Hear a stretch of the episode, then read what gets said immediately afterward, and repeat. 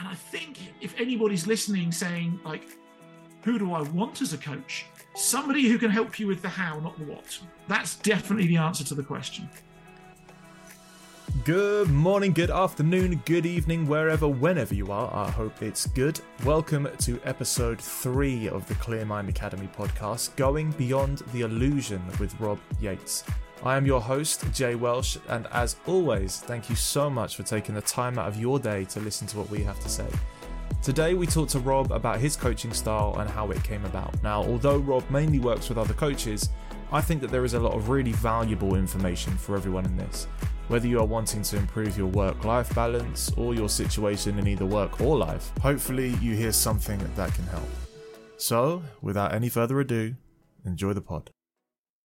Rob, thank you so much for coming on. How are you? I'm bloody marvelous, my friend. I'm having a cracking week. Good to hear. Good to hear. So, for those people who uh, who are listening, don't know uh, about you or what you do, introduce yourself. Tell us a, a bit about what what you do. So I help people have um, uh, live the life they want to live. Right, release that potential they know they've got inside that maybe the rest of the world doesn't get to see at the moment, or maybe they don't see in themselves. And um, I do that in two ways. One is I own a, a coaching company called Tetrakey that's pretty big um, by a lot of coaching company sizes. And then the other one where I spend most of my time is supporting coaches, healers, therapists to um, to, to build a really cool coaching business, um, but do it organically and naturally and using the power of the universe as opposed to the power of Facebook. I like see that's that's the key the key word that I, I found there is organically because I think being a coach myself and I get contacted as you can imagine quite a few times about mm. growing the business into this you know massive oak tree. Um, and it's it's all it, it all seems well a lot of it seems to be quite forced. And I think your organic approach is uh, is a bit of a breath of fresh air to be honest. I, I, I really like how it's it, it, it's all about well I've I've I've spoken to you a couple of times now, and I've, I've I, I I can say that from my perspective, what I think about what is so great about what you do is that you really care about the individual that you're working with. I would say, um, and you're interested to know what that individual wants, and then mix that in with what you know to help them to grow once again organically into something that is going to make sense and and like you said to have the life that they want to live um I'm aware I'm giving you compliments straight away. I hope you're I hope you're okay with that. I'm just about to drop the mic on my side. Thank you very much. Um, no, no problem. Look, all I'm going to say is like what you just described really is the base point of good coaching. Um, it's saying I know some stuff and you know you, and, and how can I give you the bits of the stuff I know that are relevant to you now, um, and help you find out more about you and help you glue a little bit of what I know and a lot of what you know about yourself together in a way that helps you achieve whatever it is you'd like to achieve in the world. And um, there is no one size fits all model, and there is no one pathway. And, um, you know, growing a business or whether it's a coaching business or a normal business is, Jay, it's, it's really easy like offer a great service at a great price deliver above expectations consistently make your experience for your customers lovable and always lovable and they will just bring their friends and family in and say hey why don't you come and hang out with these people in their business in this business right? That's that's all it is. And everything else is just smoke and mirrors. It's not real. I mean if we're just great human beings and we provide a lovable service um, if it's lovable enough, people will bring their friends and family, and then we grow. Um, and really speaking, it's that simple, and anything else is just complicating the world. Yeah, I, I agree with you, and I think it's very easy to overcomplicate things. You know, it's uh, especially with coaching. It's funny because when you when you train as a coach, a lot of it will be to do with, uh, you know, putting the putting the client first, and and it's and I suppose that's coaches tend to be people of that mind, you know, the empaths, the people who really want to mm. help and provide. Um, and then as soon as you get into the the point where it's just like, oh, okay, so now I have to design everything I know in, and and put that into a business.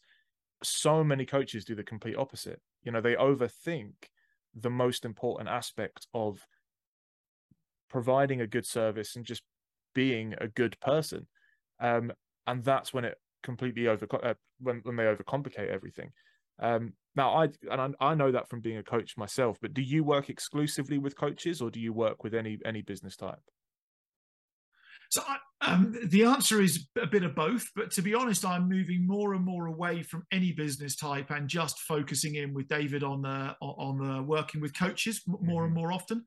Um, and it's it's all about getting narrower in in how you view the world and who you're working with, so you can become more of a uh, what would you call it? You become more excellent um, at, at, working with that particular group, and um, but equally working with a group who you actually really enjoy working with as well, a group of people, because you know the, the, one thing that can ruin any business is the people. If you don't love who you're going to work with and work for it's going to be a pretty rubbish experience.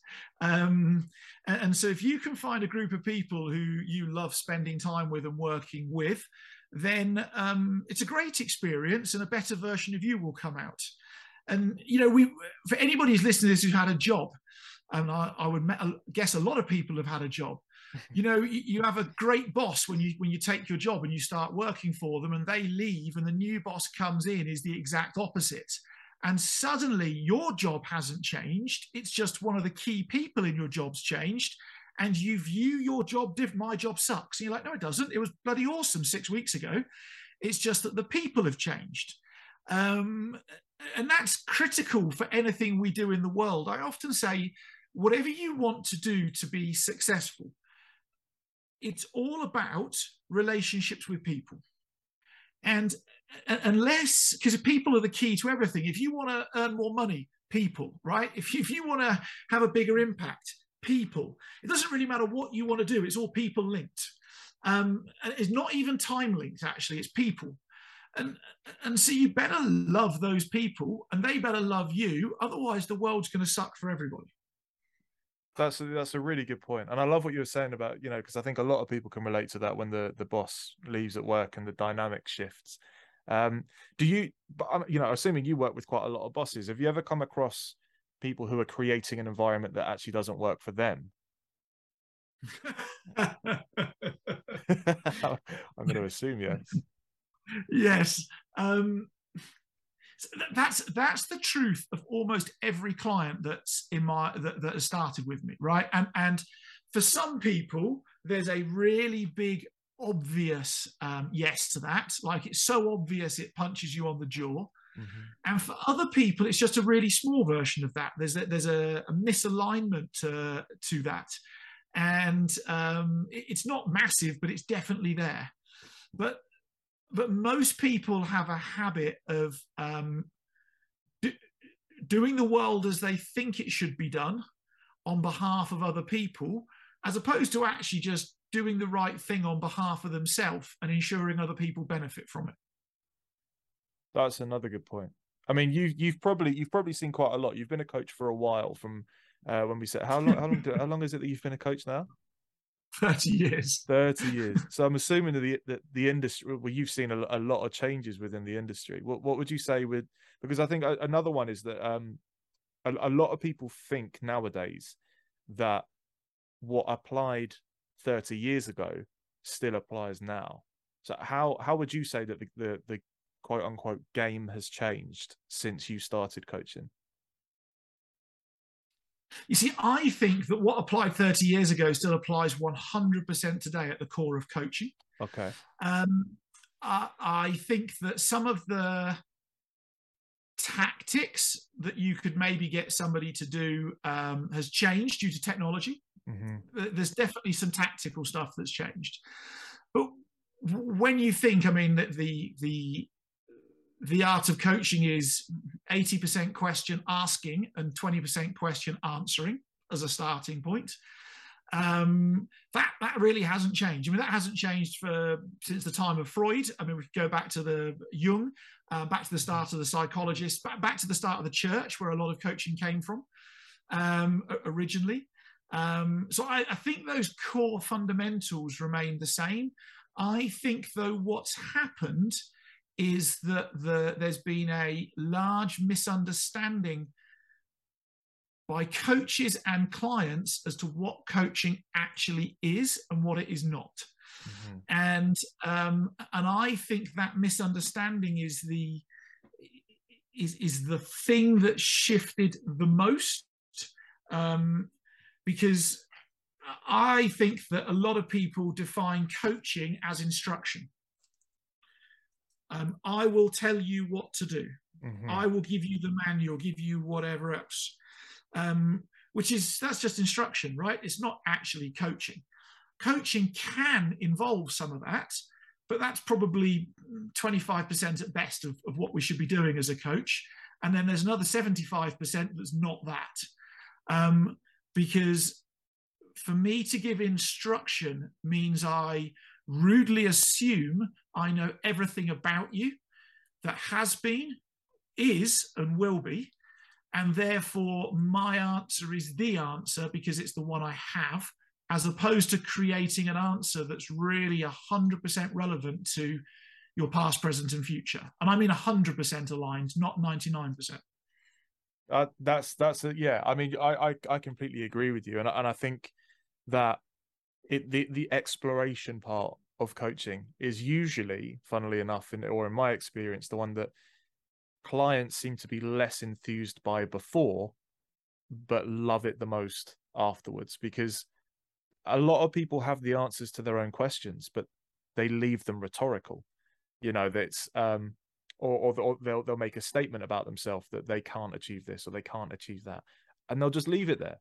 And with a with a coach, and I know you said about uh, you know asking the questions and then answering the questions, asking the question, well, why is that? A question that so mm. many clients will never ask themselves. So I completely agree with you there. And that's, listen, here's here's the thing I always say, right?